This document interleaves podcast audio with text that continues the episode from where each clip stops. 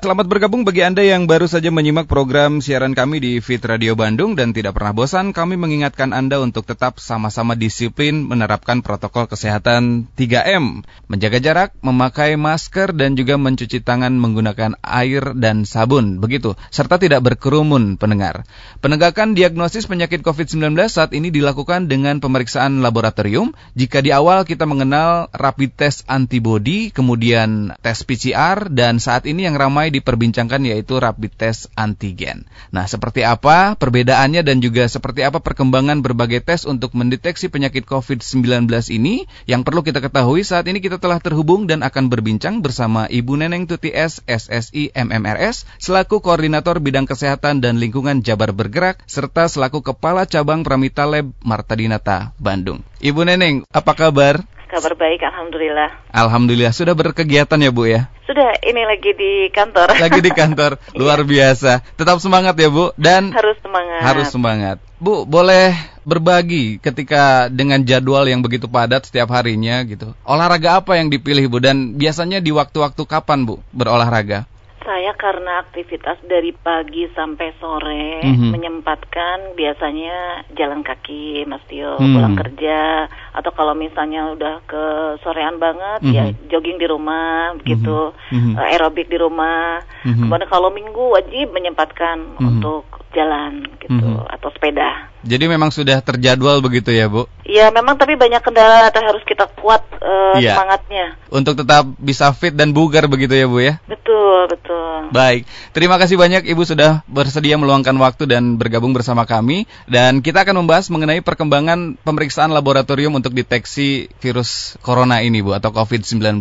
Baik. Dan untuk pendengar juga Anda bisa bergabung bersama kami dan juga berinteraksi atau berkonsultasi langsung bersama Ibu Neneng juga melalui line SMS ataupun juga WhatsApp kami di 0811 2102948. Kami ulangi nomornya di 0811 2102948. Ataupun juga bisa mention kami melalui akun media sosial Twitter. Baik, Ibu Neneng untuk yeah. mengawali dulu kita sempat mendengar istilah rapid test antibody.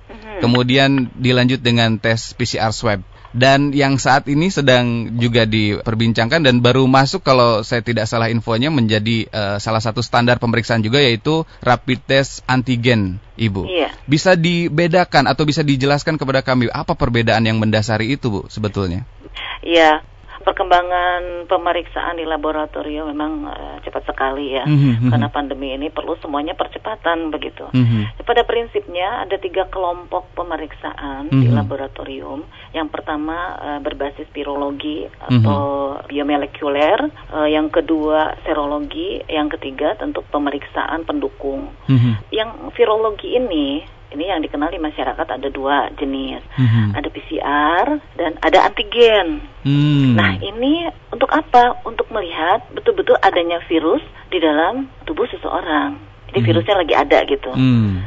Nah kalau serologi itu melihat reaksi tubuh. Hmm. Jadi pada saat apa pun ya badan kita itu kalau yeah. ada serangan dari luar, kita eh, ini tentara-tentara akan melakukan uh, serangan balik lah hmm, begitu. Perlawanan begitu ya, Perlawanan ya, betul. Hmm. Nah, dia membentuk antibodi. Hmm. Nah, yang dulu kita yang awal-awal itu marak sekali kita uh, yeah. diperiksa rapid hmm. test antibodi hmm. gitu. Hmm. Nah, pemeriksaan serologi ini juga ada dua jenis. Ada yang jenisnya rapid, ada yang berbasis instrumen gitu yang hmm. diperiksa melalui instrumen begitu. Nah, mm-hmm. kalau pen pemeriksaan pendukung yeah. ya tentu pemeriksaan laboratorium lain yang dibutuhkan oleh para klinisi untuk penegakan diagnosis.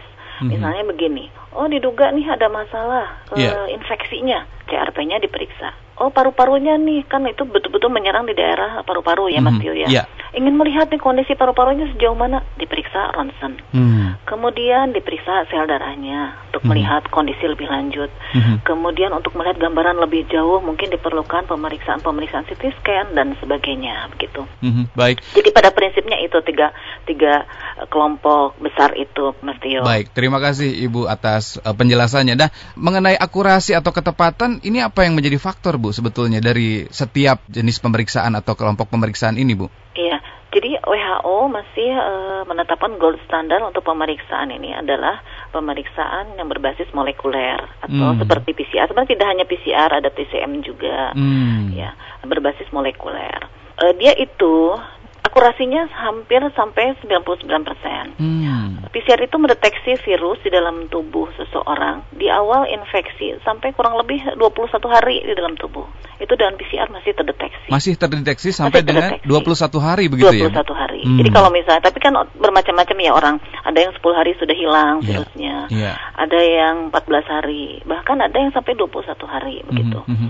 Nah, kalau anti antigen, antigen mm -hmm. itu melihat protein virus. Hmm. Jadi kalau kita ibaratkan sebuah buah, kalau PCR itu atau yang berbasis molekuler itu melihat sel di dalamnya paling yeah. paling dalam paling inti. Mm-hmm. Tetapi kalau antigen itu melihat kulit luarnya, proteinnya. Mm. Nah, antigen itu bisa dideteksi di awal infeksi kurang hmm. lebih sampai satu minggu atau sampai 10 hari. Hmm. Jadi selama virus itu sampai satu mingguan di dalam tubuh dari mulai memberikan gejala yeah. itu bisa dideteksi dengan antigen. Baik. Begitu. Ba Akurasinya sekitar 90 sampai 92 persen. Nah kalau hmm. antibody test atau rapid test yang dulu itu yeah, ya untuk yeah. antibody itu akurasinya bagus, tapi tujuannya berbeda. Kalau yang tadi untuk melihat adanya virus di dalam tubuh, kalau hmm. antibody untuk melihat antibody test. Hmm, baik. Gitu. Adanya tentara dalam tubuh tentara. kita untuk Nah, ini ya? baik, baik juga nanti digunakan yeah. untuk melihat keberhasilan vaksin. Hmm, betul. Vaksin kan dibutuhkan untuk membentuk antibody. Iya, yeah, iya. Yeah, nah, yeah. terbentuk antibodinya nanti diperiksa hmm. antibody test. Baik. Gitu. Baik, terima kasih Bu. Tapi untuk masyarakat yang awam begitu, ketika mengalami gejala, kira-kira referensinya ke mana dulu nih Bu? Apakah memang e, bisa melalui melalui rapid test antigen atau memang kembali ke awal antibody atau harus langsung PCR ini seperti apa Bu? Referensinya? Kalau misalnya gini nih, mm -hmm. kita punya gejala klinis ya Mas ya. Iya, iya. Kalau dananya cukup begitu mm -hmm. ya, karena gold standard itu PCR. Mm. Itu pre, uh, akurasinya juga paling baik. Iya. Tapi kalau misalnya kita mau mendeteksi dulu di awal infeksi ya, mm-hmm. di awal infeksi itu dengan antigen juga boleh. Tapi pada saat mm. antigennya positif harus dikonfirmasi dengan PCR juga mm-hmm. gitu. Mm-hmm. Nah kemudian kalau tapi kalau melihat untuk monitoring, yeah. nanti misalnya kan seseorang udah positif nih isolasi, mm-hmm. untuk melihat saya udah sembuh atau belum, ya mas ya. Mm-hmm. Udah isolasi mandiri sekitar 10 hari atau 14 hari, yeah. itu harus dengan PCR. Okay, Karena kalau antigen di dalam tubuh bisa dideteksi di minggu-minggu awal. Hmm. Kalau minggu kedua dia sudah memberikan hasil negatif. Hmm, sudah hilang nah, kalau ya, Bu? dia hmm, hmm, hmm. diperiksa dengan antigen ternyata negatif, udah euforia, seneng tuh. Hmm, hmm, hmm. Padahal sebenarnya harusnya masih ada virusnya, harus dengan PCR Baik. gitu. Baik, terima kasih. Jadi kesimpulannya adalah ketika memang mengalami gejala klinis itu bisa dilakukan uh, rapid test antigen atau antibody begitu ya, Ibu. Nah, antibody nggak bisa. Oh, antibody sudah tidak gak bisa. bisa. Hmm. Antibody itu melihat kekebalan itu munculnya itu di minggu kedua. Hmm, baik. Jadi ini nanti kita mm, akan mm, mendapatkan pulse negatif. Mm. Kalau dengan antibody, misalnya gini, kita uh, kontak erat nih yeah. dengan penderita di minggu pertama, langsung periksanya antibody. Hmm. Antibodinya negatif, padahal belum belum terdeteksi dengan antibody karena antibody itu muncul hmm, di minggu kedua. Hmm, begitu. Baik. Padahal kan infeksi awal itu di minggu pertama. Baik. Jadi kalau dianalogikan penjahatnya sudah ada tapi tim keamanannya belum datang begitu belum ya. Belum muncul, uh, masih cari peluru. Dari Baik. Tadi Ibu sempat menyinggung dana yang uh, cukup begitu. Apakah memang ada range tertentu dari setiap kelompok ini, Bu? ya memang teknologi untuk virologi kan e, berbeda ya mas mm -hmm, ya. Mm -hmm. Kalau dari aspek biaya mungkin masih mahal, masih paling tinggi gitu ya. Mm -hmm. Kemudian kalau antigen dengan antibodi sih hampir sama.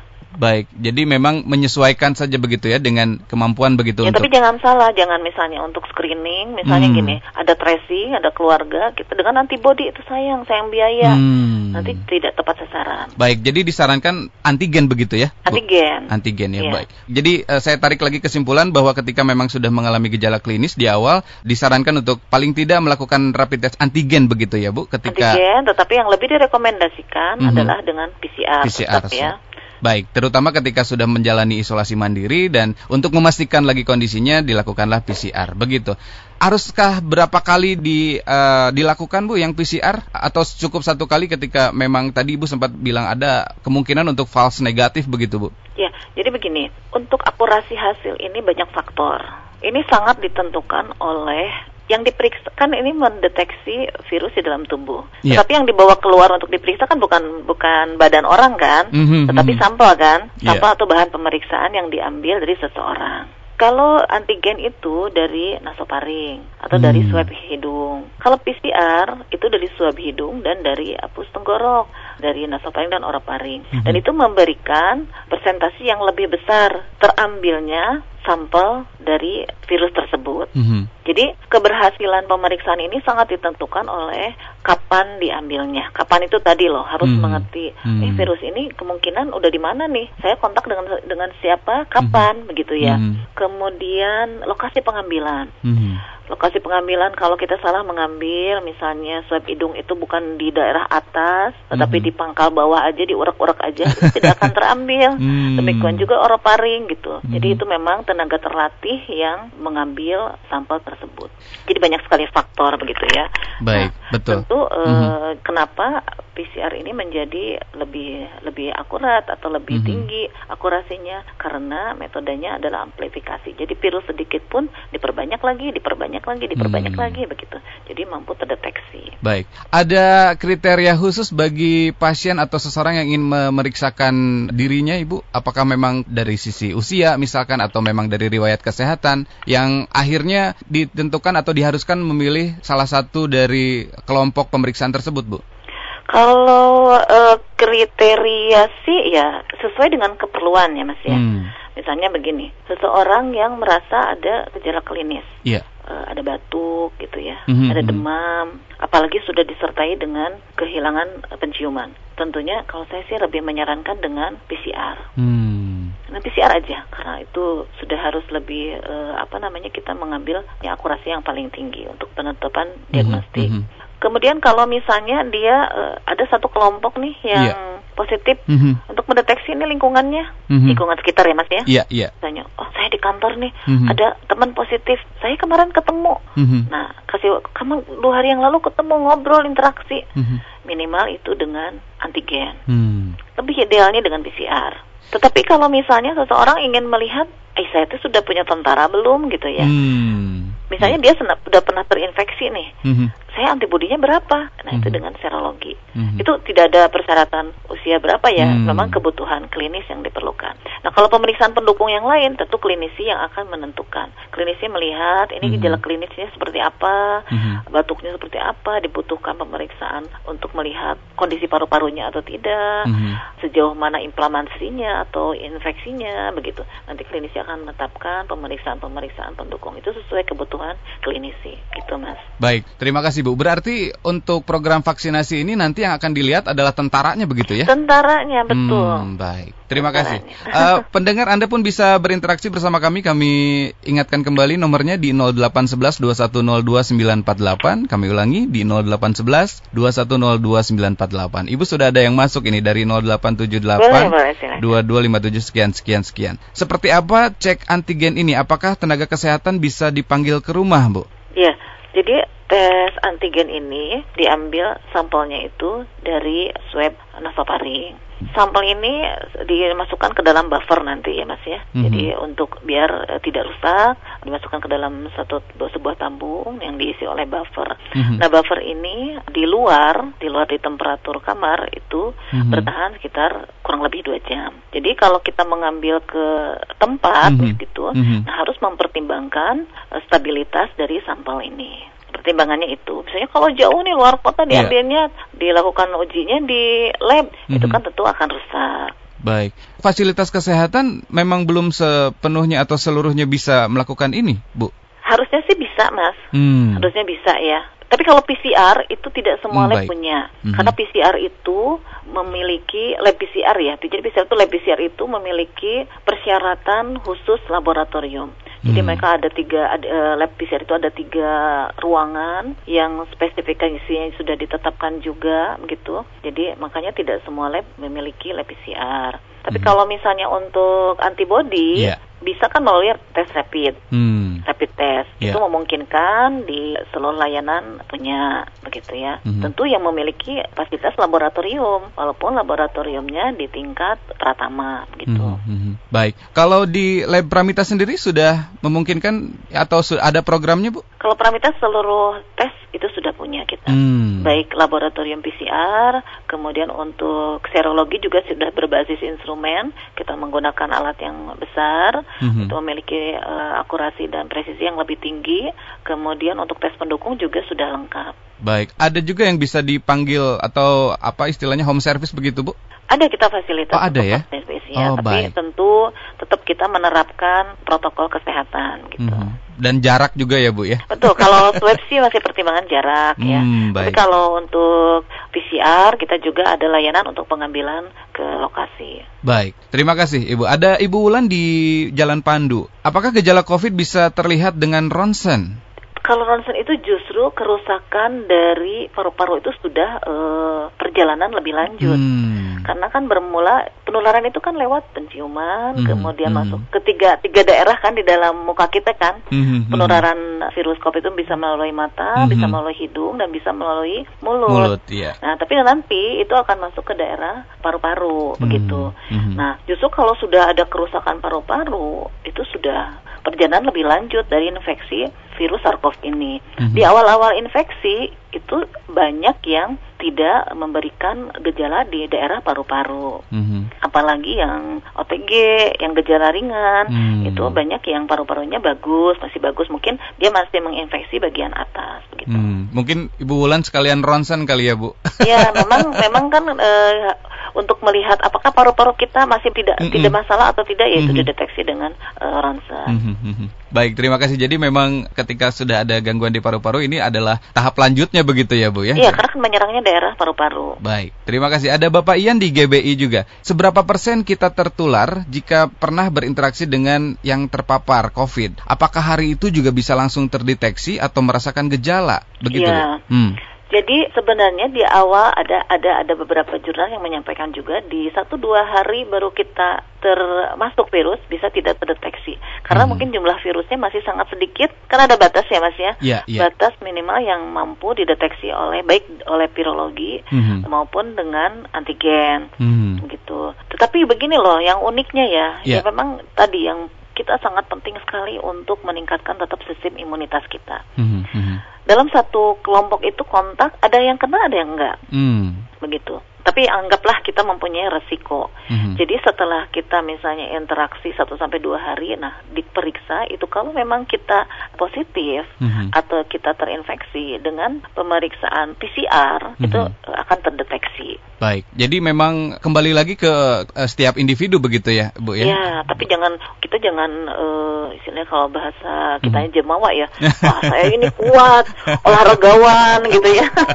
ya olahragawan, saya ini antibodinya bagus, yeah, yeah, bebas, betul. cuek, nggak pakai masker, hmm. gitu ya jangan juga. Kita harus tetap menjaga protokol kesehatan, kemudian tetap hmm. uh, mengkonsumsi makanan yang baik, hmm. istirahat cukup, manajemen stres itu penting sekali agar daya tahan tubuh kita mampu menangkal penyakit tersebut. Baik, misalkan rekan kita baru saja memang uh, terkonfirmasi positif, misal ya. semisal begitu di kantor, apakah kita menunggu dulu bu jarak dua atau tiga hari sambil menunggu barangkali memang ada gejala atau setidaknya harus langsung juga di diperiksakan, Bu? Ya, sebenarnya gini loh. Permasalahannya kan kita tidak tahu kita juga interaksinya kapan. Ya, hmm. Ya, pada saat seseorang nih ya. hari ini, hari ini diperiksa terkonfirmasi positif. Hmm. Nah, kita kan nggak tahu apa interaksi ke belakang itu kapan ya kan? Ya, hmm. jadi sebaiknya secepatnya dilakukan tracing. Hmm. Baik, terima kasih, Bu untuk saat ini memang ada tiga yang dikelompokkan untuk pemeriksaan begitu ya? Ya, gold standar masih gold PCR. standar nih ya, baik. Uh, banyak sekarang nih untuk perjalanan digunakan antigen test hmm. dan PCR karena untuk melihat tadi infeksi di depan di awal. Baik, Ibu kalau kita sudah rapid itu ada surat keterangan begitu ya? Apa hasilnya begitu ya, Bu? Dan ini sebetulnya bisa berlaku berapa lama, Bu? Iya, jadi begini. Mm -hmm. uh, pemeriksaan untuk berapa lama sih bisa ini ini kita pilahkan dulu untuk keperluan apa ya mas hmm, ya hmm. kalau untuk untuk memastikan kita kita aman bebas virus berapa lama sih itu tidak bisa ditentukan hmm. kalau hari ini kita periksa negatif tetapi pola hidup kita buruk hmm, hmm kita hmm. tetap berkerumun kita tetap tidak menjaga protokol kesehatan kita hmm, hmm. Nah kan kita nggak tahu besok lusa kita bertemu dengan siapa? Betul nggak iya, Mas? Betul sekali. Nah, Bu. kalau untuk keperluan betul-betul untuk uh, diagnostik ya. Mm-hmm. Tetapi kalau untuk perjalanan, gugus tugas pusat sudah menetapkan untuk saat ini ya. Mm-hmm. Saat ini yang terbaru untuk ke Bali itu ada spesifikasi khusus. PCR aja hanya berlaku dua hari, mm-hmm. antigen satu hari. Tetapi untuk ke okay. daerah lain PCR tiga hari, antigen dua mm-hmm. hari. Mm-hmm. Itu ditetapkan oleh gugus tugas. Jadi mungkin untuk lebih menjaga mm-hmm. kalau dalam dua hari itu berinteraksi ya terjaga gitu loh mas. Mm-hmm. Baik, memang dengan jumlah angka terkonfirmasi kasus COVID-19 ini sudah semakin tinggi, jadi penyebarannya semakin random gitu ya bu ya? Bisa, nah begitu. Bisa jadi mungkin saja, kenapa iya. dua hari? Barangkali misalnya mas nih pergi mm-hmm. ke Bali. Mm-hmm di Bali bergaul sama siapa, berteman sama siapa, main di mana kan nggak tahu mas dalam dua hari yeah. itu.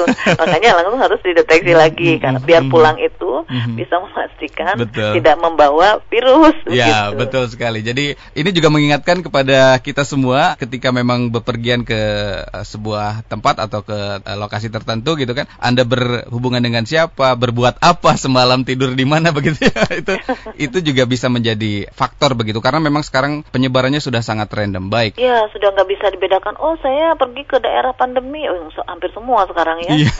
oh, saya uh, kemarin kontak. Nah, yang kontaknya itu nggak tahu di mana. Mm-hmm. Ya kan, Mas? Betul, Ibu. Apalagi sekarang memang diberlakukan PPKM itu ya, Bu ya. Jadi memang semua daerah sekarang memang beresiko begitu. Ya, kita sangat berharaplah dengan vaksinnya biar ya. pandemi ini betul uh, bisa segera bisa berakhir, hidup mm-hmm. kita bisa kembali mm-hmm normal ya, gitu ya. Betul. Normal yang baru lagi ya, Bu ya? Normal ya? yang baru.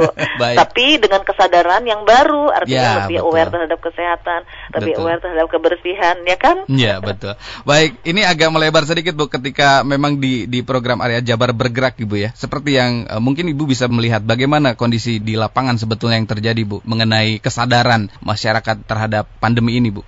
Jadi kalau kesadaran bagus, nggak akan meledak sampai seperti sekarang, Mas. Hmm. Tapi memang banyak faktor ya, seperti orang tetap harus bekerja, yeah. orang harus mencari nafkah, begitu ya, ekonomi hmm. harus mengalami perbaikan, hmm. begitu ya. Hmm. Tetapi yang kita sesalkan adalah gaya-gaya hidup yang hmm. masih berkerumun, begitu, yang hmm. memang tidak urgent, begitu, Mas. Ya, yang menyebabkan tadi ini sudah bisa diprediksi sebenarnya sekarang itu meningkat tajam setelah liburan kemarin hmm. akhir tahun kan hmm. uh, angka liburan juga sangat tinggi hmm. begitu nah, ternyata kan betul bisa diprediksi sekarang naiknya cukup tajam.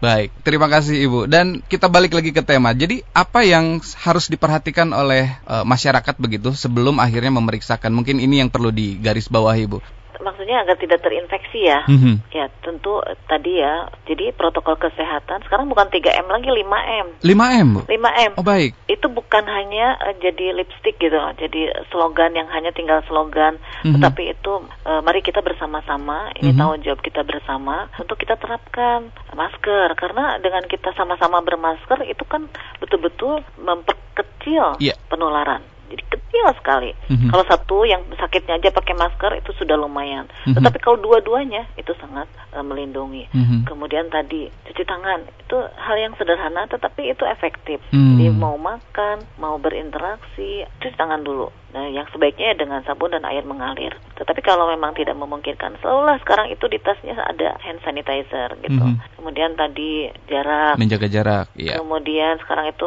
menjauhi kerumunan, Mas. Menjauhi kerumunan, baik. Dan mengurangi mobilitas. Dan mengurangi mobilitas. Berarti sekarang 5M ya, Bu ya? 5M. Hmm, iya, ya baik. Terima kasih 5M, tapi ada 3M lagi yang tambahannya. Mulai dari sekarang, mulai ya. dari diri kita dan mulai dari hal yang kecil. Baik. kata itu kata Pak Agi Agim. Wah, Agim ya. Ada 8 M berarti ya, Bu. Tapi yang ini loh, yang yang harus kita uh, waspadai itu atau yang harus kita apa ya mm-hmm. sederhana tetapi kita lupa. Mm-hmm. Kadang kalau kita berkumpul dengan saudara, iya. Yeah. Misalnya udah lama nggak ketemu nih, ketemu ini merasa kita paling aman dengan saudara, padahal kita sama-sama nggak tahu, ya betul, ya kan? Betul, yeah. Aktivitas masing-masing. Mm-hmm. Ya mungkin itu juga koreksi untuk kita semua. Betul. Kemudian pada saat kita ketemu dengan sahabat, mm-hmm. ketemu dengan teman-teman lama, mm-hmm. kita juga lupa atau dengan teman-teman kantor mm-hmm. makan bersama ketawa-ketawa ngobrol mm-hmm. akan kita sama-sama aman mm-hmm. -hmm. Padahal kan di luar kantor kita nggak tahu aktivitas iya. masing-masing yeah. juga gitu mas. Baik, terima kasih sudah mengingatkan dan juga menambahkan 5 m. Mengingat, mengingatkan saya juga itu mas selalu. Baik. ada 5 m ternyata pendengar sekarang ada memakai masker, mencuci tangan menggunakan sabun dan air mengalir, menjaga jarak, menjauhi kerumunan serta mengurangi mobilitas. Baik, sebelum closing statement Ibu Neneng uh, mengenai vaksin atau vaksinasi yang saat ini sedang diusahakan dan berjalan oleh pemerintah begitu. Apa harapan Ibu di tahun ini atau di pelaksanaan program vaksinasi ini, Bu? Iya, saya sebagai tenaga kesehatan mm -hmm. uh, berharap sekali, Mas. Yeah. Mudah-mudahan vaksin ini lancar, kemudian uh, penyebarannya segera bisa dirasakan oleh masyarakat, karena harapan kita besar terhadap vaksin ini. Sehingga, mm -hmm. kalaupun belum seluruh masyarakat, tetapi kalau sebagian besar sudah baik, itu kan sudah kuat, mm -hmm. sudah punya tentara-tentara, mm -hmm. kan tentu pandemi ini perlahan akan berkurang dan yeah. mudah-mudahan berakhir Amin. begitu. Amin. Nah, tetap karena ini masih perlu waktu pengadaan vaksinnya, kemudian metode penyebarannya, mm -hmm. ya kan? Yeah. Kita masih menunggu, eh belum datang SMS cinta. Karena SMS cinta itu termasuk SMS vaksin loh. Oh, begitu yang kita ya? nantikan. yang kita Kata, nantikan ya. Iya, karena kan katanya tenaga kesehatan nih yang yeah. diutamakan, tetapi mm -hmm. kami seperti kami kan dari dari uh, institusi kes, uh, kesehatan, kesehatan swasta, yeah. mungkin masih masih dalam antrian. Mm -hmm. Nah, kita masih menunggu SMS cinta juga dari pemerintah untuk dapat uh, kesempatan yeah. mendapatkan vaksin. Dagdikduk ya Bu ya, menunggu SMS cinta ya Bu? Iya tapi dugnya tuh agak lama ini, agak lama. dug dug gitu ya. Tetapi ini sambil menunggu ya. ya tetap aja kita terapkan uh, tadi 5M yang jangan lupa. Kemudian jangan lupa itu tingkatkan imunitas kita, pertahanan diri kita, mm-hmm. gitu. Siap. Makan, istirahat yang cukup, pengelolaan stres itu mm-hmm. ibu-ibu yang sekarang udah mulai sekolah lagi anak-anaknya daring, daring, cukup itu bikin stres. Kelola stres dengan yeah. baik. betul betul ibu. Bikin bahagia semuanya. Ya, ya baik. Terima kasih banyak ibu. Sebetulnya masih banyak yang pengen kita bahas, tapi mohon maaf karena keterbatasan waktu. Mungkin di lain waktu kita akan berbincang kembali ya bu. Bu siap, ya. Siap. Terakhir Ibu closing statement yang bisa disampaikan kepada pendengar dan kami semua mengenai materi yang dibahas hari ini Bu. Baik, pendengar Fit Radio, jadi pandemi ini bukan tanggung jawab satu pihak, tanggung jawab siapa dan siapa, tetapi ini adalah tanggung jawab kita bersama. Kita tetap harus optimis, 2021 hidup kita lebih baik, lebih maju, lebih bercahaya kembali. Kita optimis dengan adanya vaksin, sambil menunggu kita mendapatkan SMS cinta ini mendapatkan vaksin tetap terapkan 5M dan 3M-nya mulai dari kita, hmm. mulai sekarang, mulai dari hal yang kecil, hmm. dan jangan lupa tadi tingkatkan terus sistem imunitas kita buat kita bahagia, karena yang membuat bahagia bukan dari orang lain tapi dari diri kita. Semoga kita sehat, eh, terlindung dari berbagai penyakit, karena penyakit itu sebenarnya bukan hanya infeksi COVID-19, hmm. banyak penyakit lain juga yang sekarang ini justru uh, konsentrasinya tergeser dengan yeah. uh, pandemi ini. Kita terhindar dari berbagai penyakit, sehat terus dan bisa menjalani kehidupan dengan baik. Amin. Begitu Mas Tio. Amin ya robbal alamin. Terima kasih banyak Ibu Neneng atas Sama-sama. waktu. Sama-sama. Terima kasih juga untuk semua pendengar dan Mas Tio khususnya. Sama-sama terima Radio. kasih. Terima kasih Ibu. Semoga di lain waktu kita bisa berbincang kembali ya Bu ya. Siap, siap. Selamat beraktivitas, sehat selalu ya, Ibu. Terima kasih, sama-sama. Demikian pendengar bersama Ibu Neneng Tuti S SSI MMRS selaku koordinator bidang kesehatan dan lingkungan Jabar Bergerak serta selaku kepala cabang Pramita Lab Marta Dinata, Bandung.